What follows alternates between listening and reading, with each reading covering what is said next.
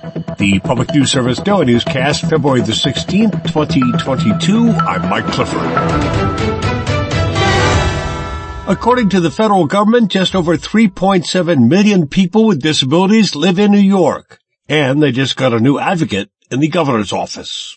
Governor Kathy Hochul has appointed Kimberly Hill the state's first chief disability officer to advance and advocate policies to support New Yorkers with disabilities. Sharon McLennon Wier with the Center for Independence of the Disabled New York says she hopes Hill will focus policy recommendations on a few areas, including transportation, healthcare, housing, education, and job creation. Preparing people with disabilities to enter the labor market is important. So having that foundational base of education that leads to gainful employment is critical. The governor's office says only about one third of New Yorkers with disabilities are employed, and the state ranks 38th in the nation in its employment rate for this group of workers. Through the annual state budget, Hochul is also pushing for $240 million in additional funding for private schools serving children with disabilities. This is Jonah Chester reporting.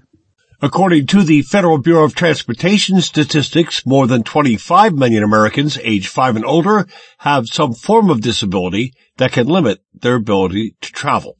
Now from CNBC, the House Select Committee investigating the January 6th riot issued subpoenas Tuesday to the Arizona Republican Party Chairwoman Kelli Ward, also GOP State Senator Doug Mastriano of Pennsylvania, and four others over their alleged efforts to interfere with the certification of the 2020 election results. Individuals included in that latest batch of subpoenas allegedly tried to send alternate electors to Washington to vote for then President Trump in key swing states that were won by President Joe Biden.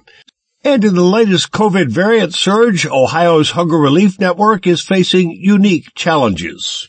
With missed wages due to illness, quarantining, and remote learning for kids, struggling families rely on food banks across the state, and food banks rely on the support of volunteers. President and CEO of the Freestore Foodbank in Southwest Ohio, Kurt Reiber, says in the early days of the pandemic, the Ohio National Guard helped fill in the gaps when volunteers had to stay home.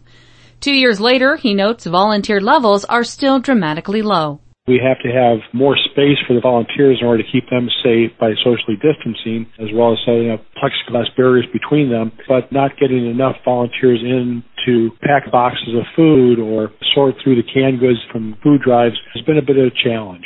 Some Ohioans on fixed incomes are turning to food banks due to higher energy, housing, and food costs, as well as the end of the advanced expanded child tax credits. Mary Schuermann reporting. This is PNS. And as you may know, the pandemic has caused kids' screen time to soar. Some spent playing video games and using social media. Now the National Parent Teachers Association has introduced a Smart Talk tool to address that issue. Carrie Neal, the NPTA's Connected Ambassador, says the tool is designed to help parents start a meaningful conversation with their kids and lay out ground rules for being online and using mobile devices. The Smart Talk tool brings that power to families to collaboratively discuss what are we comfortable with, what are the parameters, and gives parents some language to work off of, and it gives kids a voice in the conversation. Neal says PTA Connected is designed to educate and engage families on everything digital, from wellness to security to access, equity, and literacy. I'm Roz Brown.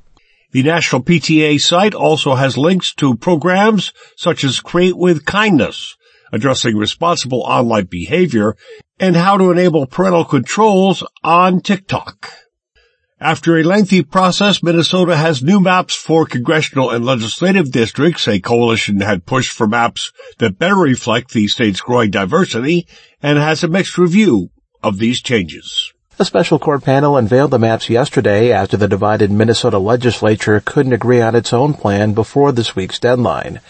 Kathy Fung of the nonpartisan group Common Cause says they recognize the court had limitations in drawing drastically different lines, but did come close to meeting proposed benchmarks for majority BIPOC and opportunity districts. Looking at that at the congressional, at the Senate, and the House level, we saw a lot of districts that were created that really did have an opportunity for these new communities of color to have a seat at the table. But she says some communities are still split up, pointing to large black and immigrant populations in the Twin Cities northwest suburbs. I'm Mike Moen. Finally, Emily Scott tells us the Chesapeake Bay states have until 2025 to implement practices to reduce watershed pollution. In the Chesapeake Bay Clean Water Blueprint, roughly 80% of the remaining pollution reduction must come from agriculture. And Pennsylvania is the furthest behind among the Bay states. The Chesapeake Bay Foundation report says implementing regenerative farming practices from rotational grazing to planting forest buffers along streams can reduce animal waste and soil erosion. Bill Chain with the foundation says Pennsylvania has a lot of farm conservation work to do.